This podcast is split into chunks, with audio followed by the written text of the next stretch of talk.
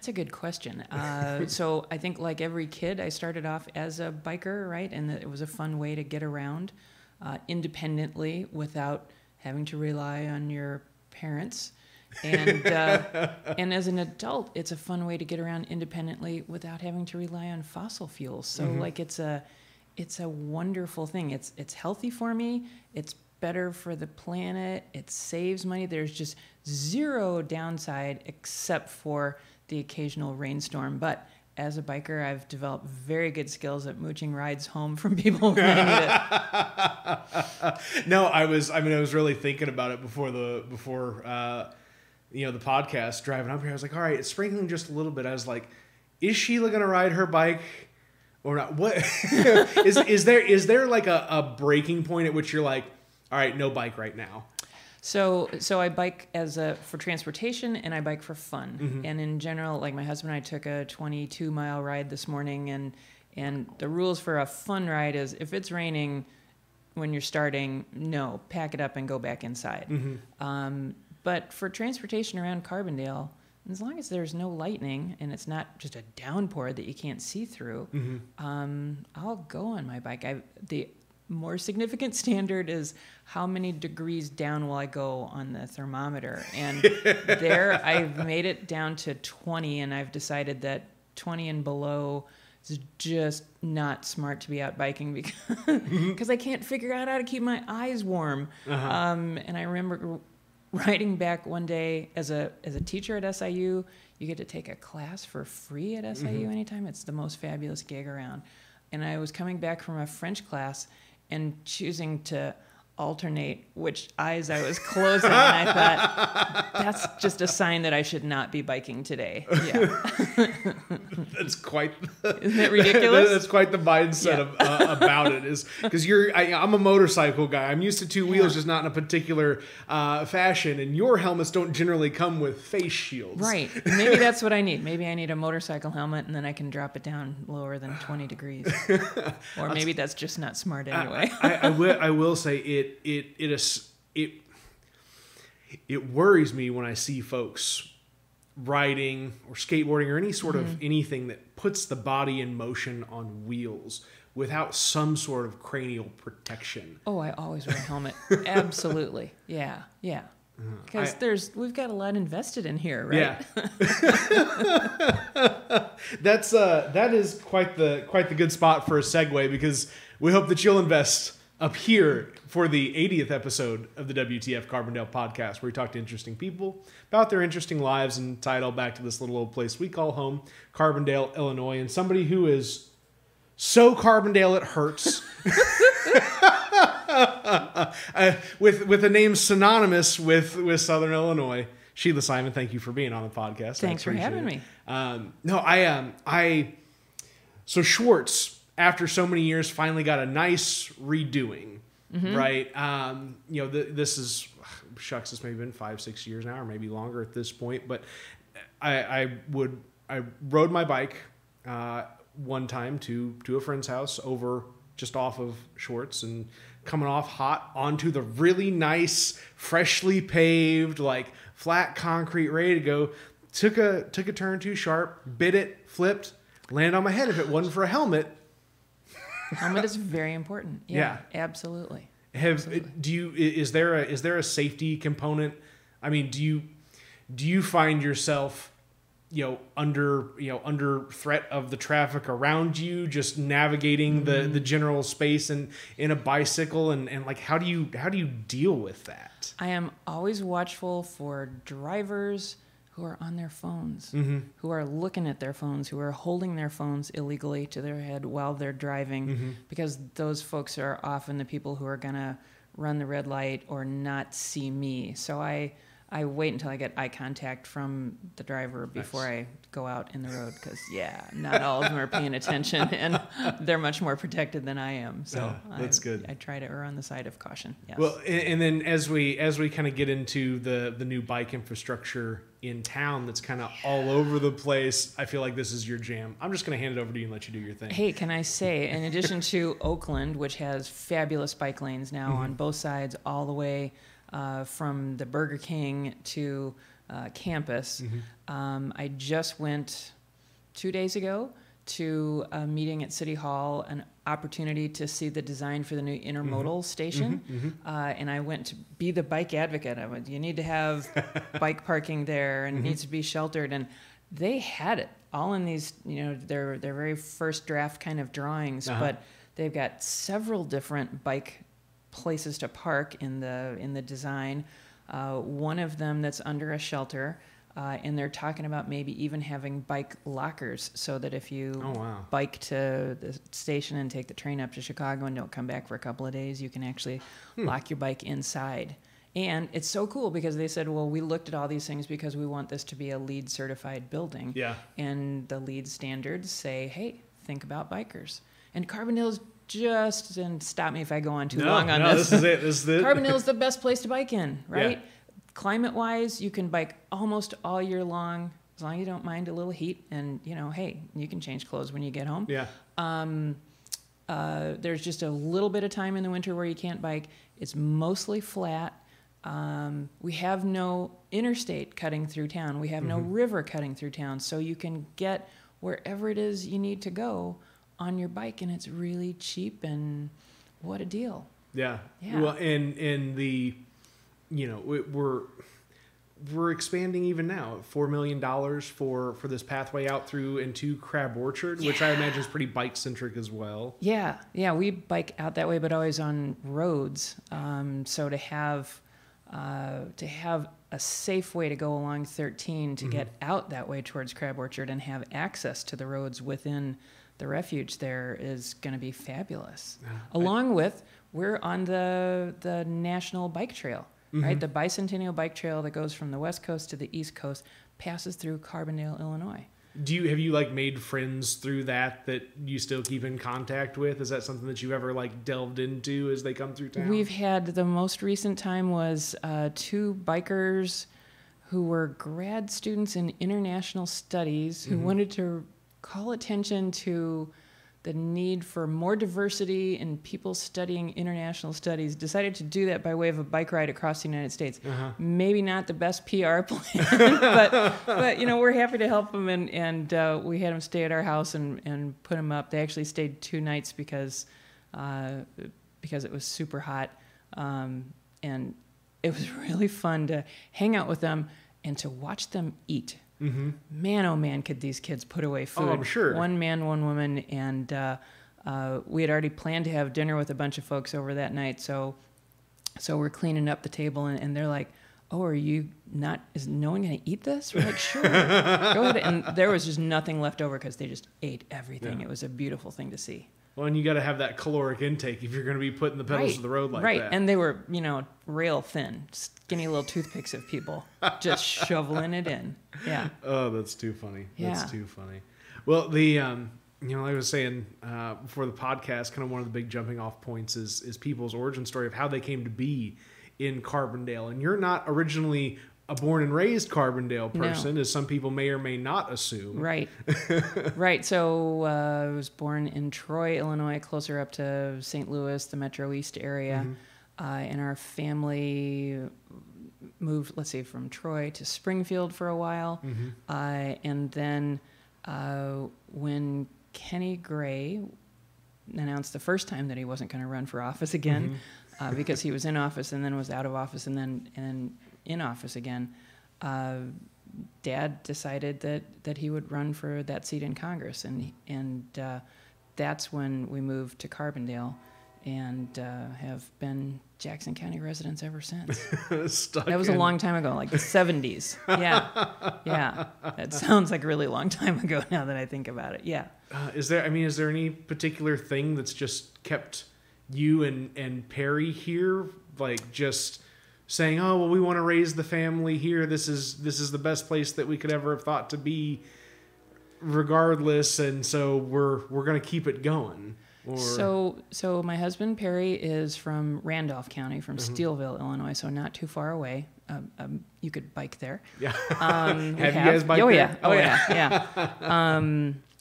And so we're both from the area, Mm-hmm. and we've both spent time away from Southern Illinois as well. Yeah. Uh, he, in particular, in the Peace Corps, he was in Ecuador.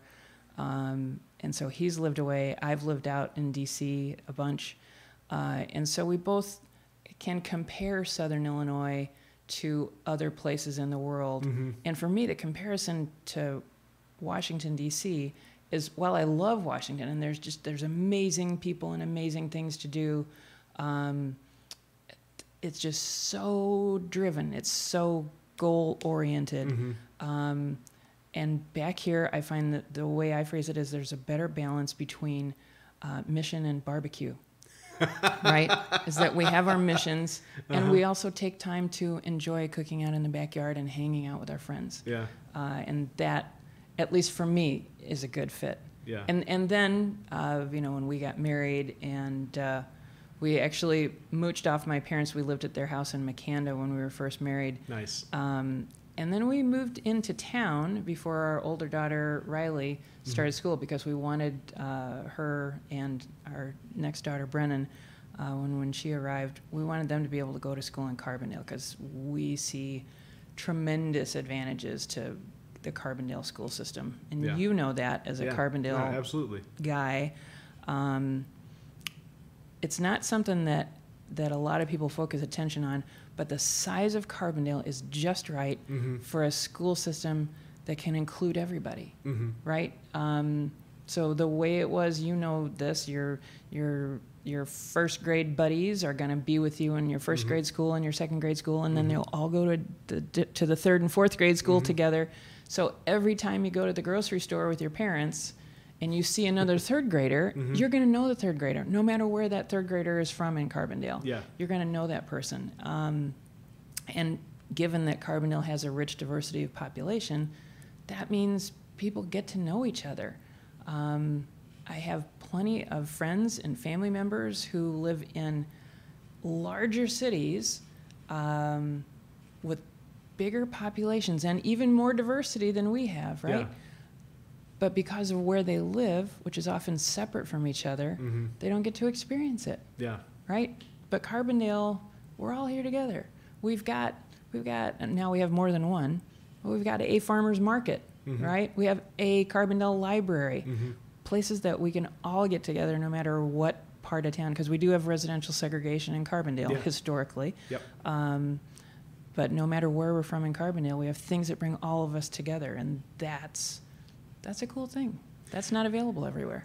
What's it like growing up in a household that probably had a better grasp on these issues? Like you just mentioned, residential segregation, right, and, mm-hmm. and the social issues that that we have as a country, whether they're of our own making or whether they simply exist, right? Yeah. I mean, because it's a difference between you know the world that I'm raising my kids in now, mm-hmm. right, and where they probably hear a lot of stuff that's very similar to a lot of what their their friends and their friends' parents had to say, but maybe the the thoughts that your dad had and your mom had and shared around the house weren't necessarily jiving directly with with the entirety of the conversation, you know, back in the 70s, 80s, what what have you. Yeah, I suppose there were definitely ways that mom and dad sort of stood out, and the things that they cared about stood out. I know they would tell the story often because they, uh, the first time that they really spent time together was when they were both in the Illinois State House. How super nerdy is that? I just love it.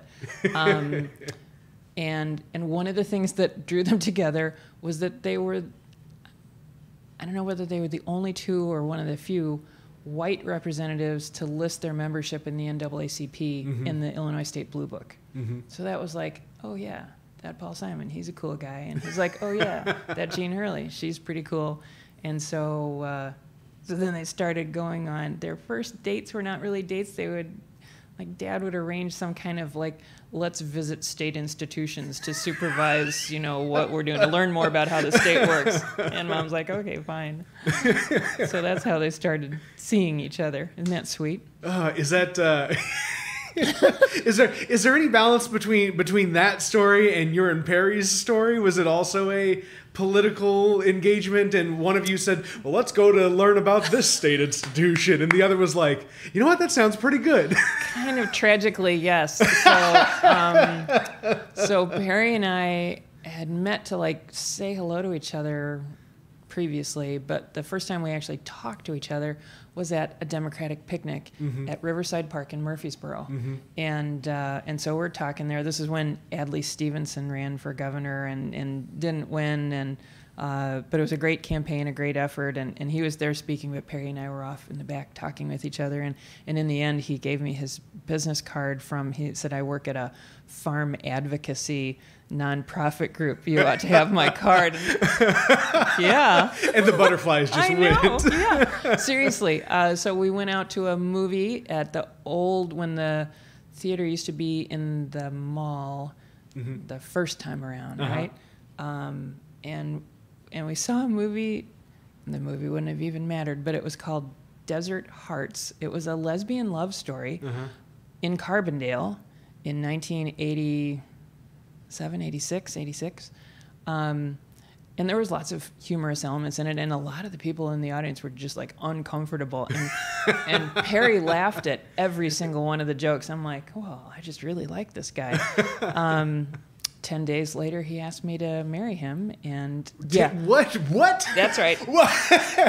ten, 10 days, he asked me to marry him, and uh, and I said yes because I had already calculated this is the right guy, and Yeah. I'm gonna go about 30 days, and at that point, if he doesn't ask me to marry him, I'm gonna ask him to marry me. So Wow. I know, and then we didn't tell anyone for a long time because we're like. That's ridiculous. No one will think that we're sane, and we probably weren't sane, but that's 33 years ago, and we've been happily married ever since. My my wife tells me I, I, I was kind of the last person that any of my friends, anybody around me ever thought would get married at any point in time Uh-huh. in my life. I just got to do a bad job of holding very personal relationships. and my wife loves to tell the story of the first time I met him, I knew. And she went and she told her father and said, This is the man that I'm going to marry. Really? And that was that. And I didn't know it for a year and a half. But wow, but she, knew was right, right. away. That's cool. That's very cool. So I can I can I can dig on the just you, you guys both knew, That's right. It's right. and you almost like the the the I think the other interesting component of that is the the speed at which both of you moved, like not willing Right. to just sit on your hands and hope and think and whatever, and and no, you're just like, all right, I gotta act. Yeah, absolutely, absolutely. So, how long have you been married now? Uh, let's see, um, 2019 March 28th. Yeah, Using your fingers? Yeah, I'm, Yeah. I'm, I'm getting through it. So it's only it's only been a couple years now, Yeah. but I mean, still, it's it's a couple years into a lifetime. Yeah, Um, a good thing. yeah, I, I just I, it, and it's for me, it's it's cool. Uh, the the the step kids uh, are are twins. They are 11 now, living in grandpa's old house that, that I bought when he passed away several years Oh. ago and it's just like it's very like it feels like the story that's supposed to be in the place where it is, right and so like I, I I go home at any point in time uh, day or night and it and it just feels like oh this is what's supposed to be here like this is Uh-huh. how this space is supposed to be occupied and That's so I, wonderful. yeah Yeah, Uh, cool. I, I just get that that feeling. Oh, now you got me off on all feeling butterflies and emotions and all that fun stuff. I appreciate that. That works. Yeah, yeah. well, and then and then you know we were talking about the the kids. Uh, you know again before before jumping on the podcast here. Um, you know, so so you've got Riley, and then you your other daughter's Our name. other don't know daughter is again? Brennan. Brennan. Um, Yeah. So Riley is living out in D.C. with her husband. She's working at the State Department. Mm-hmm. Um, and Brennan is Brennan was in the Peace Corps in Mongolia when the Uh-huh. pandemic started, and almost done with her two years there. Uh, but we sort of kept an informal watch on the airports that you can leave from Mm-hmm. Mongolia, and one by one they were all shutting down, and it finally got to. Uh, uh, Russia was the only way to get out. And then the State Department said, yeah, we're sending all the Peace Corps volunteers home. Um, there's a really large bug crawling up your cord, by the way, uh, just so that you know. Ah, that it is. It's and it's pretty a enormous. cricket. And It's a I cricket, Really, okay. Really hate crickets, but that's okay. We're just, just gonna, going to stay there and leave it alone and hope that it doesn't jump into me because I will right. lose my mind. Oh, yeah, send it my right, way. Yeah, there we go. Great. Now it's Thanks, Nathan. Yeah. Yeah. Well, well Anyway, stay there. Yeah. Uh, It'll be fine. It's now that I know it's a cricket, I'm okay with that.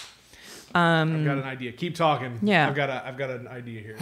So Brennan came home from Mongolia, and she has a job in New York City, which she's working remotely from the basement in mom and dad's house in Makanda. Oh yeah. The cricket is gonna be a thing. Oh my god. So I'm gonna be now offering the play-by-play on the of, of capture going of the cricket. Nathan is now disassembling A water bottle. water bottle I don't even and is gonna try and get a cricket in a water bottle. Oh, and it jumped and got it. And now it's losing its mind. Now, We're just gonna leave it alone. now the cricket is going to reside there for the remainder of the podcast. after which Nathan can slip a piece of paper and and escort the cricket outside, or I'll do that if he's got the willies about that. That is the I, and, and this goes back to um, uh, you know the the partnership component. Um, my wife is the bug handler in the house. I Oh. I am not the I, I do not. Well, it's I'm. not my thing. Sounds So, like you married well. yeah. This this is this is a very this she'll she'll I'll tell her this story and she'll be like, I'm real proud of you, Nathan. You took charge of the situation because you didn't have a choice. Yes, you did. And the cricket appears to be fairly calm where Uh, the cricket is right now. It doesn't, and if it, we'll see if it tries to start jumping. And anywho, so so uh, you're you're you're trying to get um, your daughter uh, the cricket motions out of Mongolia. Yes. start hopping.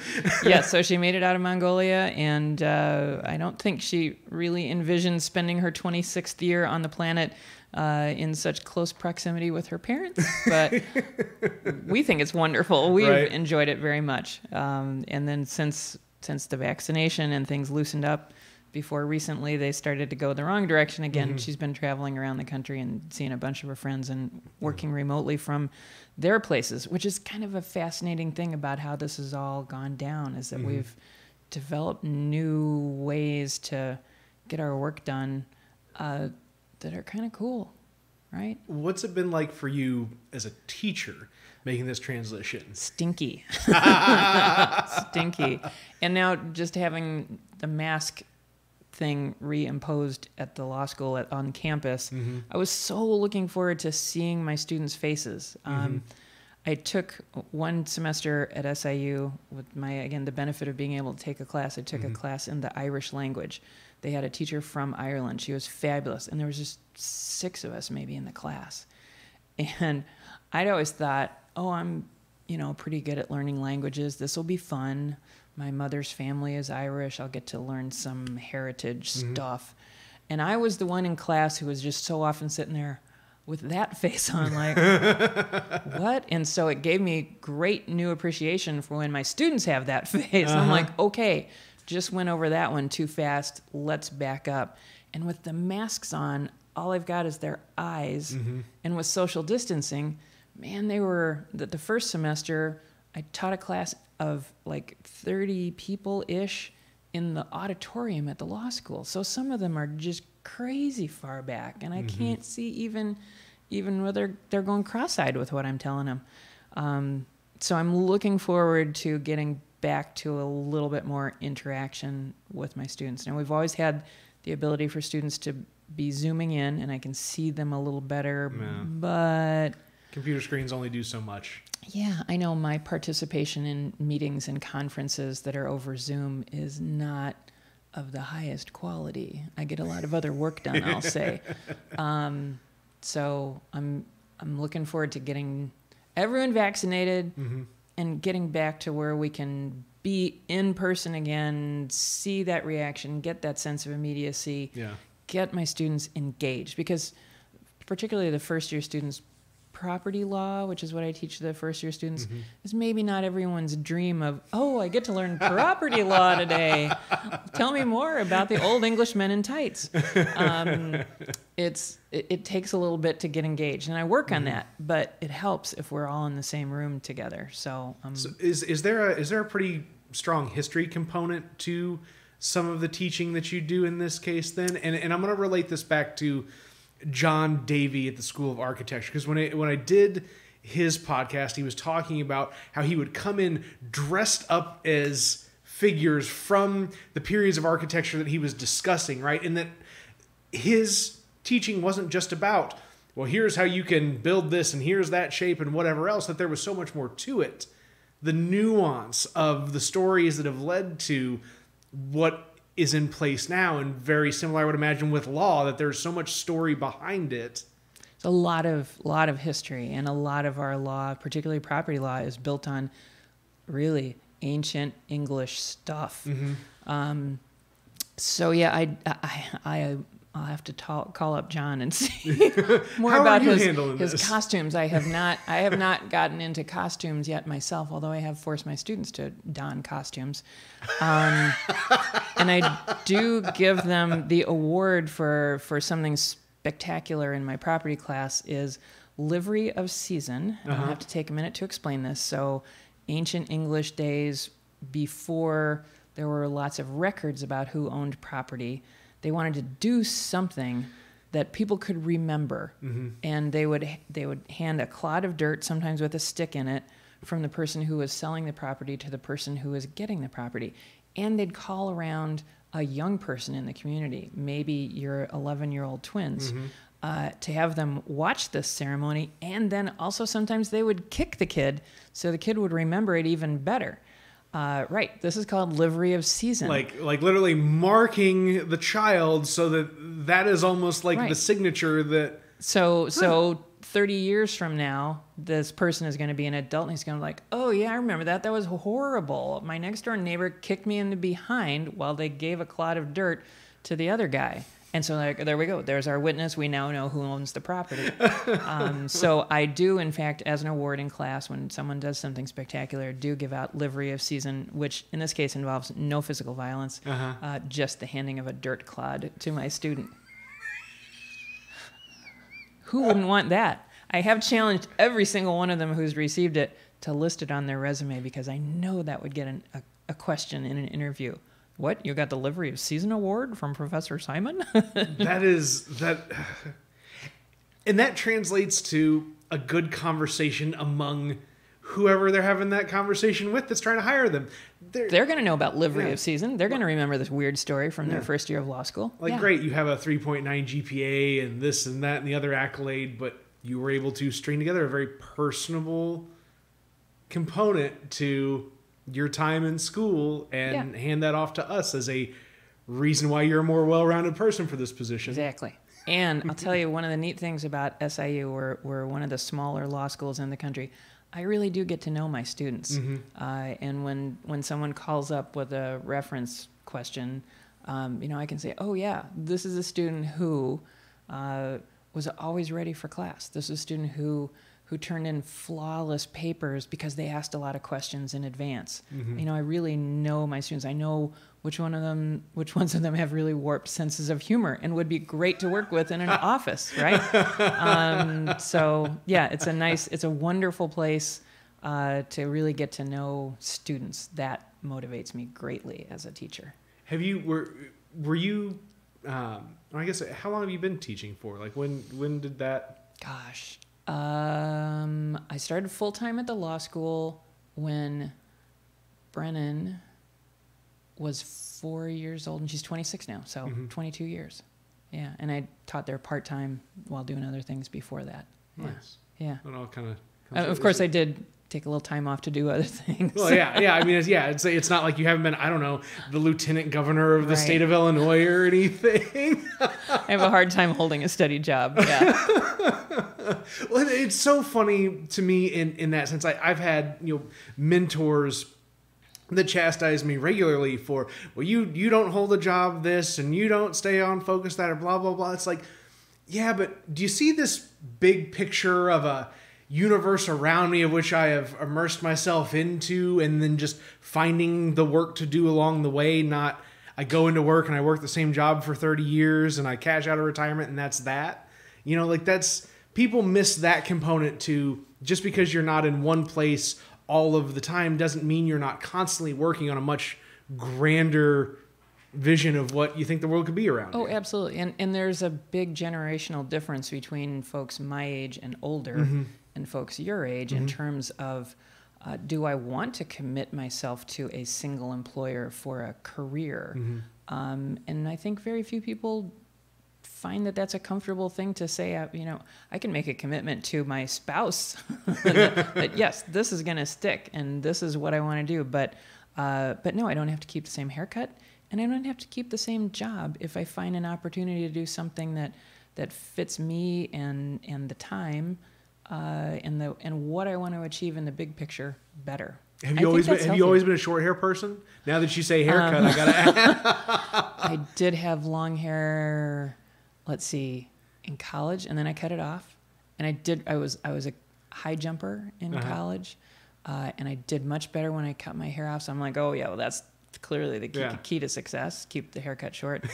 and then in law school, when I was on a very seriously limited budget, I went to. It could be considered a mullet. Um, nice. something that I could cut, and I could cut my own. Whoops, No, sorry. You're all right. You're good. Cut my own front hairs because I can see those in a mirror. In the back, Mm-hmm. I just cut across like that. Uh, so the old no cost haircut, and it was worth it, man. it was you could see all the value that was not put into that haircut. and now I'm a, a regular devotee of Judy at Hairbrains in Carbondale, Nice. locally owned business. You're like this is She does much better than I ever did. no, no more, no more partial bowl cuts. Now, now I want you to. I mean, the mullets are fashionable again, Sheila. That's I know, I know. So my buddy Cynthia Heisner at work, who I was telling you about Yeah, earlier, yeah, who's a follower of your programs here, uh, told me that her husband uh, decided he needed to get a haircut, and he came back home with a mullet. oh yeah, gosh. so It- he's maybe more of a pioneer than I know about. the the Let's hear it for Blaine Heisner.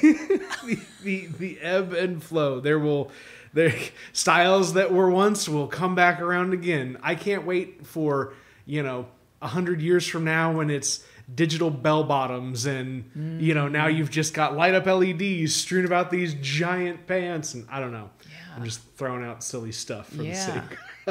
Yeah. Well, think about like the height or the length of men's basketball shorts. Yeah. Right?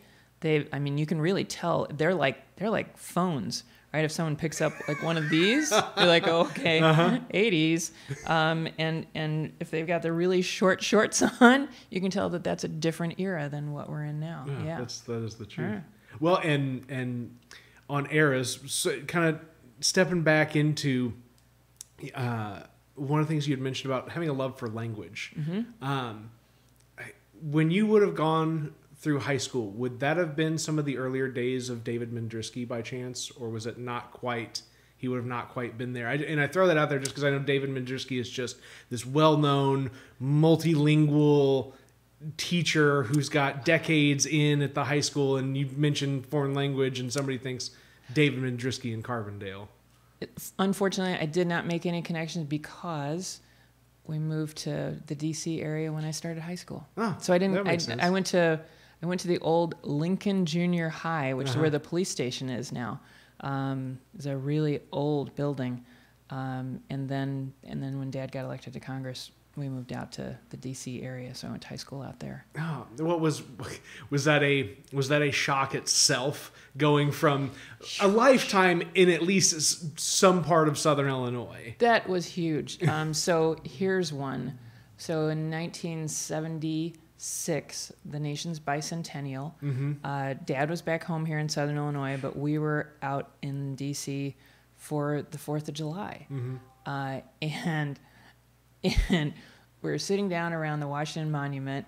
And we're watching the fireworks go up, and all we've experienced in our life before is Southern Illinois fireworks. And every single thing they shot up, we're like, that's the grand finale. That's it. it can't get better than that. And and that was just the very beginning. So yeah, um, huge sizes of everything. Like the uh, the high school had 600 people in a graduating class that I went to out there.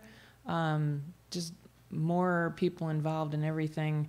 Um, but again, more political opportunities, more opportunities to see parts of the world. Um, I had a part-time job at a fabric store in the mall close to where we lived, and there'd be people come from everywhere speaking lots of other languages, which Mhm. was very cool. Um, so some of it was hard to get used to in terms of the number of people, Yeah. uh, and some of it was really cool. Yeah. So it's just it's just always been around the the the politics. And when I say the politics, I don't mean the the general you know politics politics as much as the the functional aspect of of government. You've just always been around. My parents met, like I said earlier, Yeah. when they were in the state house. Dad was in elective office for pretty much all my life, except for one year when he lost. Uh, he ran for governor and lost in the primary, uh, and so there was four years when he wasn't in elected office. Yeah, so that was just that was normal for me. Yeah. And so when people ask, you know, what's it like for that, and I'm like, well, what's it like to grow up with a dad who wasn't in politics? Yeah. It's, it's just that was just our family. Um, but there it did come with certain rules, and, and of course he was also a newspaper publisher, Yes. right? So Yep. in the morning. I mean, my parents were both people of faith, but they had an even stronger faith in reading the newspaper in the morning. and breakfast time was not for chatting. My buddies who would come and sleep over were, were like kind of surprised that no one said anything at breakfast. And I'm well, it's because we're reading the newspaper because Mhm. that's what breakfast is. Um, so Feed yeah. your body, feed your mind. Right, right. Yeah. Yeah, so I've definitely been engaged in a in a the role as like an up close observer at the very least Mhm. of the political scene for for a lifetime, which is pretty fabulous, I have to say. Was was there always or did, did it feel like there was an expectation of pursuing and, and participating in, in, in standing for election as well or was that a decision or you know over the course of time at, at different points decisions that you made more on your own as opposed to oh i've just got to look at at you know at my last name and and my upbringing and just i have to do this I, I think my parents it was kind of like a bottom line expectation. You both, you and your brother, have to be involved in some way. Yeah. Right? It doesn't have to be the running for office, but you know enough about how this works. You've got to campaign for good people. You've got to be engaged. You've got to work on getting your friends out to vote. Um, and it wasn't until um, and, and people often ask me to run for office, I think because of dad, right? It's Mhm. like, oh, yeah, you've got a great last name. Um, Speaker Madigan once called me and asked me to run for the state house. This was many, many years ago.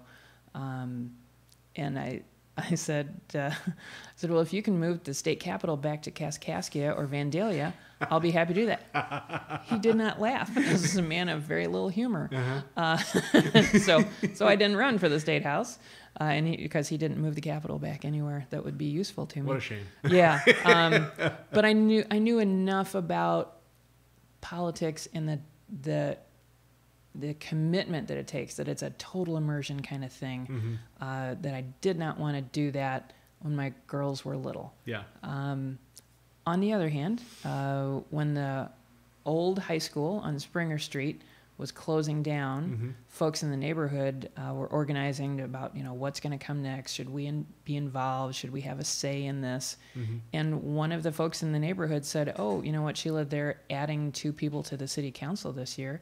You ought to run."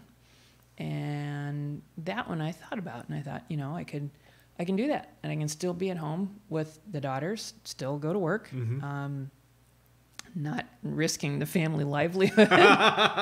um, and uh, and so I ran for city council, and absolutely loved it. I just it was a really cool thing to be engaged in, both the process of running for office, which you know very well, yeah uh, and and the process of serving in public office. So, um, kind of had to get there my own way, but absolutely loved it. Well, and and serving in public office as lieutenant governor, right? I'm sure is is a whole different scale, but at the same time, all of the fundamentals still play out like they're supposed to. It's very interesting. I, I, I'm glad you made that observation because I often thought about that. I often thought how much I learned from service on the Carbondale City Council that was really useful to me as Mhm. lieutenant governor.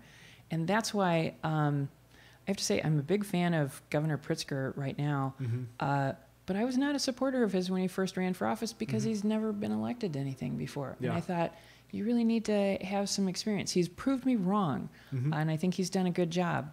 Uh, but, but gosh, I've been at meetings of the Carbondale City Council where if we would have just taken a vote when the council walked in on an issue without listening to what everyone had to say, we would have decided one way. And but then if we listened to what everyone had to say, we made a very different decision. Yeah. Um, the uh, child care at the Eurma Hayes Center Mm-hmm. was one of those decisions. Big community involvement. And uh, after getting a sense of that, I think we made a much better decision. Um, uh, we looked at a smoking ban in Carbondale before the state enacted Ooh. one. Yeah. Came close to passing. I was a big advocate. d- Didn't pass, but again, it, that you know they opened up all the partitions in City Hall, Mhm. and the room was packed. And um, it was one of the biggest disputes that I had with former Mayor Brad Cole, and Mhm. we get along now. We even wrote a column together, an op-ed in the Springfield State Journal Register recently about uh, about running for office and what you get Mhm. out of that, Mhm. and how you can work together, Yep. no matter what. Um, anyway, he said, "Well, how about let's just limit it to six people from each side?" I'm like, "What? There's a room full of people. There's like 300 people here. We cannot limit democracy." Uh-huh. Uh, and so what we did was a time limit for every speaker, but we let everyone who wanted to say something come up and say something. And it was really useful. Um, we heard from a lot of different folks with more than just the superficial perspectives. Um, Sally Carter from Hangar 9 talked Mhm. about her concerns about what would happen to her business. Um, people talked about their concerns about uh, about customers going outside of Carbondale Mhm. because other places would Mhm. they'd be able to smoke. Um, we heard from employees of restaurants and bars who talked about their concern for their own health. Mhm. Um, it was really, uh, it was really moving, and I think we came closer. We didn't enact it then, uh, but we came closer, and I'm not sure that that didn't help, you know, move the needle a little bit um, to get a statewide measure. I don't know. I have a fundamental belief that every time you get involved in the dis- in the campaign, win or lose, Mhm. you have an impact on the conversation. What conversation is being had? Ah. Don't you think so? Uh, yeah. Yeah. I, it just, I, I the, it's, I don't mean to seek out affirmations in these conversations. Sometimes they just happen, Mm-hmm. right? I was talking about John's yesterday and just talking way too much about, you know, his strategy in, in building legitimacy with the conversations that the Institute has and, and essentially doing that same thing at a local scale with, with this project, but that just the same, right? I, there there's when there when there is an issue to stand on stand on it Right. the outcome almost doesn't matter to some extent the same as being willing to stand up and vocalize and move the needle because even if it doesn't work like at the level of the local smoking ban right, Right. there could always be something else greater to pursue that meets that mission and you just have to give it the time to play out that's the other issue that people want the immediacy they want Right, it right. turned over now they want to see the result they want to they want to know that the work is just done and it's over with and we're there but don't recognize that yeah it just it takes the investment of of energy but you have to add time to it before Right. you actually come to a solution Right. Absolutely. Um, when I ran for mayor, in which a race in which I failed, yeah um, I talked a lot about uh, solar power for the city, and I had talked with Or Beck, yeah local solar guru, um, about what within the city would work well for solar power, and he said the water treatment plant. mm-hmm. Lots of space, lots of power use right there. So that was that was what I went for. We need to get solar power out of the water treatment plant, and uh, and I didn't win the race. It didn't happen. yeah But you look at City Hall right now, Yeah. and we've got those beautiful solar panels that you can see from multiple directions Yep. on top of City Hall. That thrills me. And I don't think that I'm, laid the foundation or anything like that, but but I was part of a conversation, part Mhm. of keeping the conversation going. Mm-hmm. The splash park in Carbondale. Mm-hmm. Um, gosh, there were a lot of people for decades who have been working on that. And and if you look at it just one slice in time, if you look at one, it was often it often came up as a as a tax referendum, right? Mhm. Will you vote to add more taxes to yourself to Mhm. build a Carbondale public swimming pool? And it was often turned down, I think, largely based on race uh, and the history of race in Carbondale. Um, but people kept building on that effort. And now we have a public outdoor swimming pool in Carbondale. Yay, at last. Mhm. Yay. Um, not in time for you to be a kid swimming there. But that's okay. But yeah, exactly. but we've got lots of kids swimming there now, Yeah. and and it um, there was a wonderful book. Oh, I can't remember the author or the title. Who it was a it was all about the history of swimming and public swimming. Um, interestingly, uh, there was no racial segregation in swimming pools and bathing uh, until they started mixing genders, right? Because the public swimming pools were all for men, Mhm. except maybe they'd have a women's day once a week, Mhm. and so everyone could come there. But then when they said, okay, let's men and women can come there together, that's when people said, oh no, uh, we got to probably not do that with Mhm. with different races together. Um, so there's a lot of history of discrimination built into Mhm. the history of public swimming.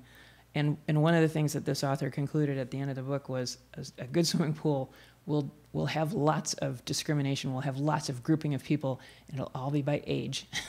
and that's exactly what happens out there, right?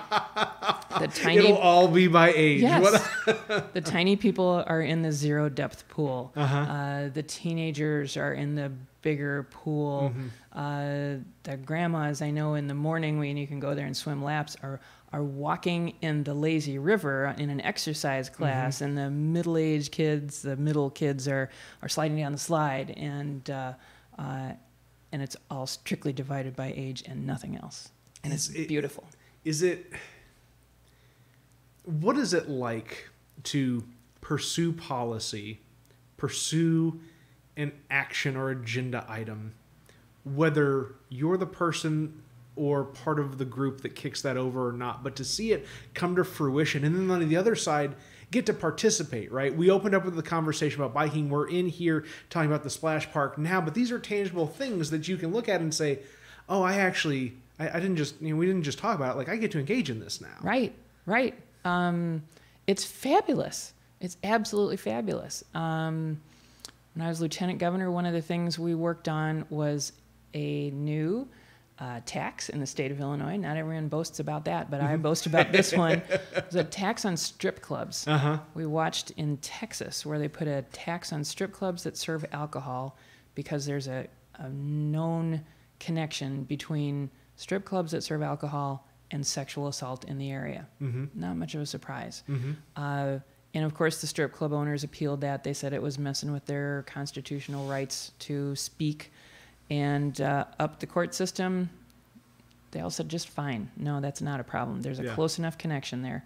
So we jumped on that and uh, and now have a tax on strip clubs that serve alcohol in the state of Illinois. Hmm. It was a fascinating bill to work on because who knew that strip club owners were organized, Yeah. hired a big lobbyist, um, and they were. And when I say big, I mean big. These were a bunch of big guys in dark suits um, against my overwhelmingly female staff in the lieutenant governor's office. Uh, but we reached a. It's not exactly like the Texas law. It's something that they said as a, as a businesses. Here's this would work better for us. I'm like, okay, if that works better.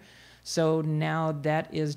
It doesn't support sexual assault services completely by any way in the Mhm. state of Illinois, but it's some money that is regularly going to the Women's Center, to places all across the state that respond to sexual assault, that work on prevention of sexual assault, um, to be able to uh, to know that that's working. Yeah. It's a really cool thing. Well, and, and you're you're touching on something that's beyond beyond the the particular instance of, of sexual assault and its connection to um, to strip clubs, but the the idea that we allow for things that that have negative outcomes on the other end of them. We still allow for them, but then we try and introduce policy measures to offset for the negative things that occur because of that. Something that's sticking out in my mind is the um, the casino Mm-hmm. coming in, right? And and what policy you build around these things to understand. Okay, it inherently, right, at, at surface level, entertainment is not an an awful thing. It's not a you know a, a, a bad thing, and that if people so choose to to entertain themselves in this way, let them go. Um, but then you hit a wall where you say, okay, well now this is starting to have an impact on people's lives, whether it's a, a, a you know something that's that's violence, something that's related to you know the financial health of somebody, whether it's you know related to to mental health and and uh, and services built around that. I don't know where I'm going with a question here. I'm just I like I'm just like connecting the two and thinking, okay, Yeah. right there there are there are vices that we all have and then we seek to to uh, to engage in and, and enjoy life through. But then you know how do we put the guardrails on that that when people do fall out of of you know the safety curve on this that you know there is a system there to catch them on the other end and provide support provide services uh, Yeah. provide you know some sort of repair to the damage that uh, something that while it's not damaging you know maybe 95 98% of the people that come through the door it it's those 1 or 2% Yeah. of people that we really have to care about Yeah. So this is such a good question.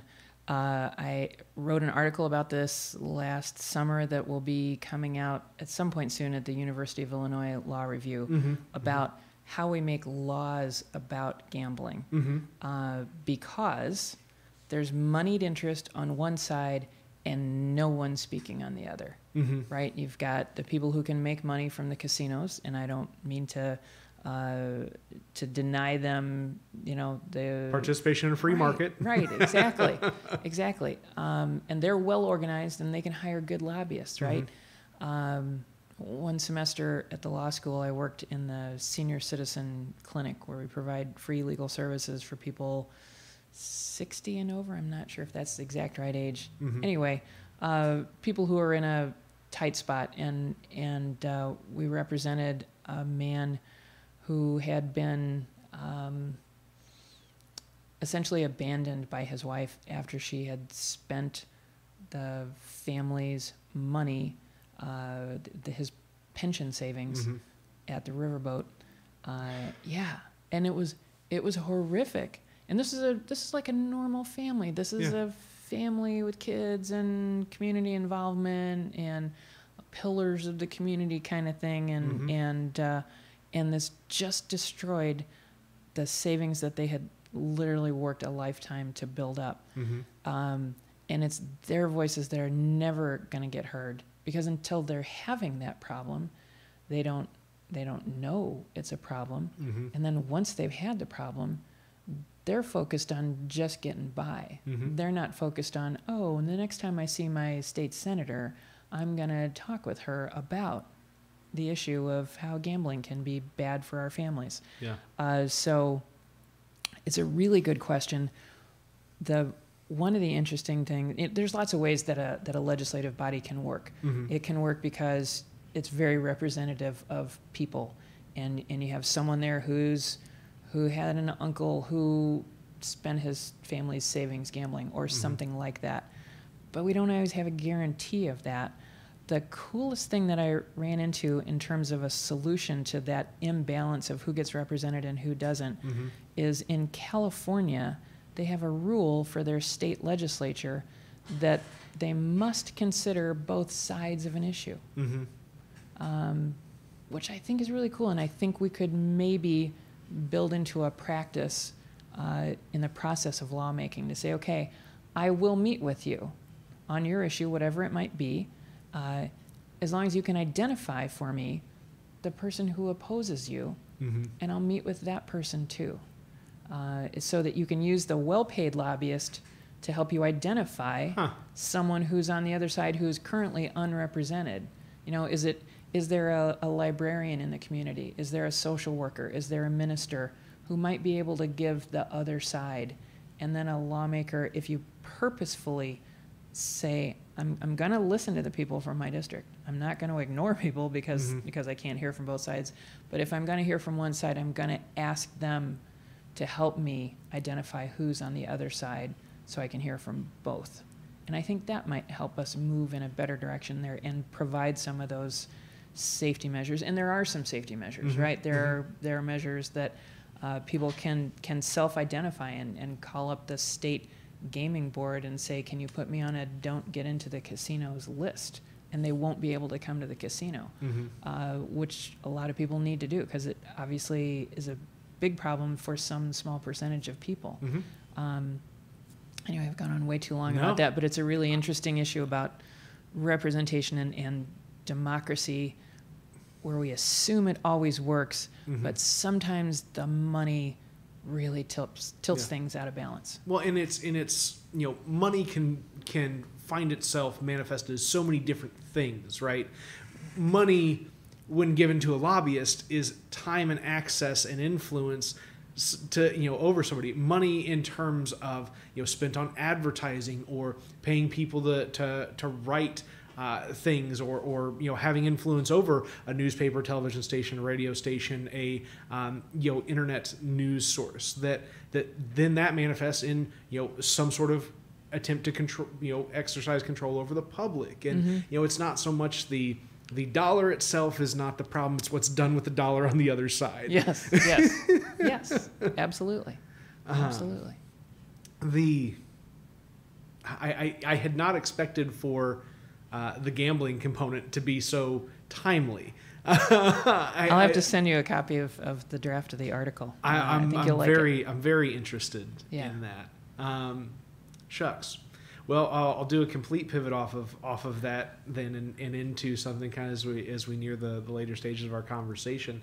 Um, so I so I live on a on a road that's that's got a family name on it, right? Uh-huh. So you know, just like many people around town have streets named for themselves, and it's kind of just a cool feeling that you know, okay, well, you know, so and so was here before me, and and our name gets to be on stuff. But you get to drive around town, or sorry.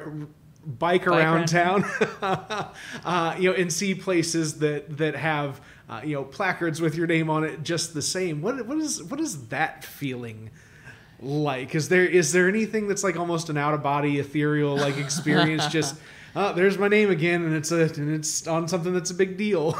well, so it's it's a blast too. And in fact, when I'm going between Carbondale and Makanda, a drive that we often do, yeah. um, I'll purposefully go down the street that Uh-huh. we're on here on Cherry Street uh, to see the federal building. To it says U.S. Senator Paul Simon, Mm-hmm. um, which I think is very cool.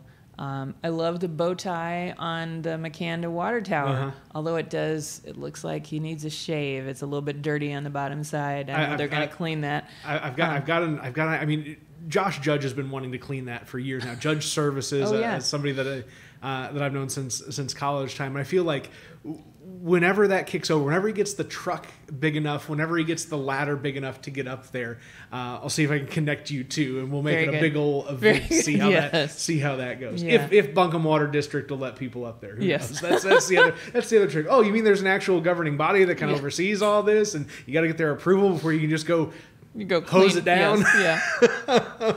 but it's very cool. It's very cool. I love it. I love the water tower in particular. Yeah, no, that, and that's that is just a, a landmark of of Southern Illinois Yeah. through and through. Yeah, yeah. when Dad ran for president, um, Jeff Rowan, who lives down the road from Mom and Dad's house in Makanda, and who built Mom and Dad's house in Makanda, organized some folks, and they they got a billboard not too far from the Smiley Tower that said "Welcome to Makanda, home of presidential candidate Senator Paul Simon," and, and they were.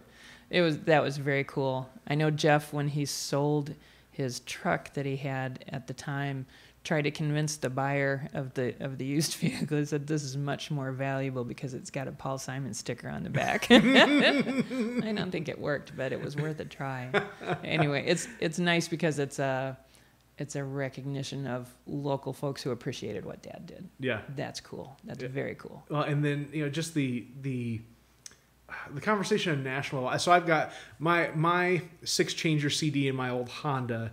Uh, is is stuck, and I have not been able to listen to the Paul Simon CD that I've had in there for years now, which I received because at when when WSIU uh, held the viewing party for. Oh my gosh, what what was the film that came out post uh, following your father's passing? And it was I, I don't remember it was there was a documentary and then there was a CD. There's there's a whole package of media that, There that was they yes, provided. yes. Um, where am I going with? Oh, um, in in in the last the last track on there having the wait wait don't tell me uh, piece on it, and then seeing things like you know you can go back and and find him on Saturday Night Live, find the clip from that. From did you get to go with on the Saturday Night Live so gig? I was not there. My, my brother went with him to New York for that. Perry and I were, you know, he was running for president at the time. Perry and I were campaigning in, I can't remember, somewhere in eastern Iowa, and we were heading back to our apartment at the time in West Des Moines, this place called Old English Village, like with the fake Tudor beams. it was like the only place that would rent month to month. Um, and we're driving back, and we're hoping we can get back to a TV set, and, and it was horrible snow. And as close as we could get was Grinnell, Iowa. And we're like, it's a college town. They've got to have a bar with a television on Saturday Night Live. yeah, So we came in and and uh, it was a kind of seedy bar, and I said, "Would you mind turning your TV to NBC? My dad's going to be on television there tonight." And they said, "For how long?" Just the beginning is all I need to see, and so we watched it at this seedy bar in Grinnell, Iowa, and I'm thinking, "Oh gosh, Dad's not." You know, he's not built for comedy, and, Uh-huh. and this and it's live, and and he did fine. He walked out with Paul Simon yeah. together, and uh, they talked about how they got confused for each other, which is very sweet. And then Paul Simon, the singer, came and campaigned for Dad when Dad ran for Senate, so I got to meet him. And when they do events together, Paul Uh-huh. Simon, the singer, would introduce my dad by calling him the tall Paul Simon. Ah, which my five foot nine inch dad loved. He was like, "Oh yeah, I'm the tall Paul Simon."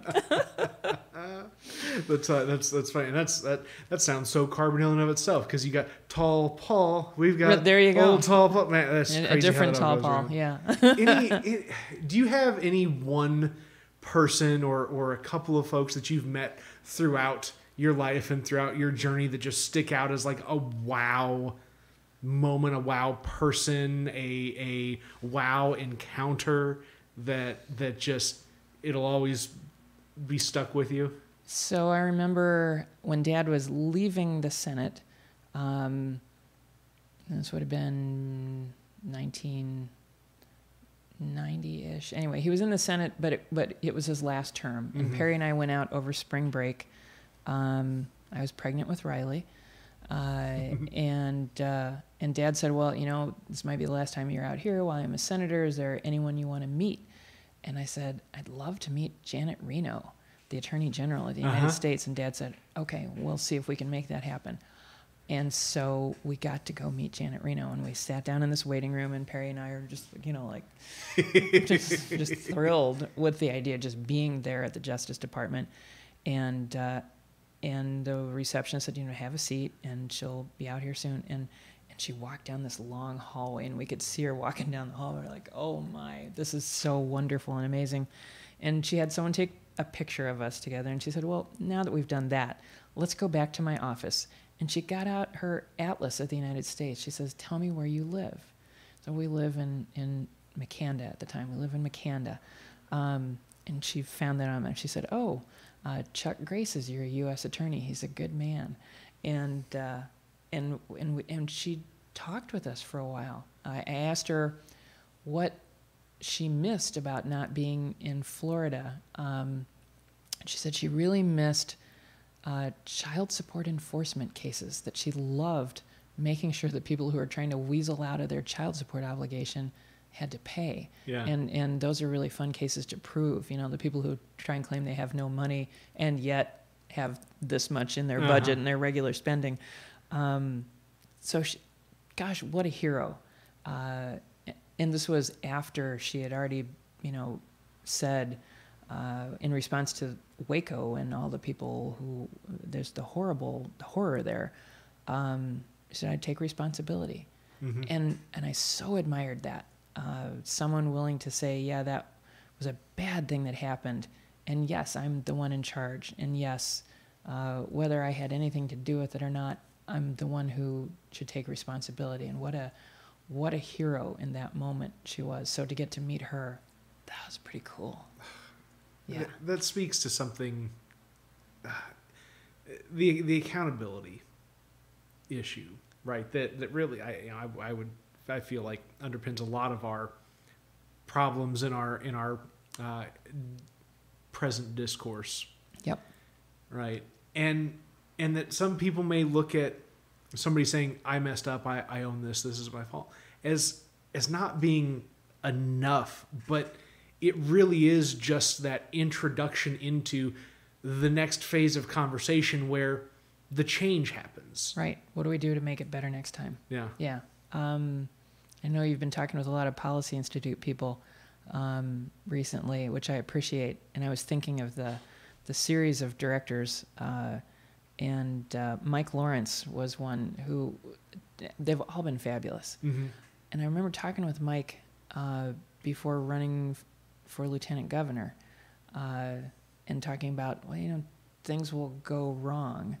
What you know, what what kind of plans of action do you have for when things go wrong? He says, well, you have to know that things are going to go wrong. Mm-hmm. You anticipate that. It's how you respond when things go wrong that counts. It's not whether you can absolutely prevent it because you can't. Mm-hmm. Um, and and to be uh, willing to take responsibility publicly when something does go wrong on your watch is a huge deal, huge deal. And we don't see that often enough. We see a lot more finger pointing and blame shifting Mm-hmm. from leaders now when we should see yeah that that one shouldn't have happened and i'm someone who could have prevented it from happening but i am the person who's going to see to it that it doesn't happen again Yeah. yeah That is it. And I and I and I can't say that we're going to see to it that a conversation like this doesn't happen again. Uh, you know, as we as we get later on in these, maybe in the three or four hundreds, we'll have we'll have some revisiting conversations. I think this this would definitely uh, qualify as one of the good ones to have. Episode eighty of the WTF Carbondale podcast. My guest Sheila Simon. Uh, have a good one, folks. Whatever that one may be.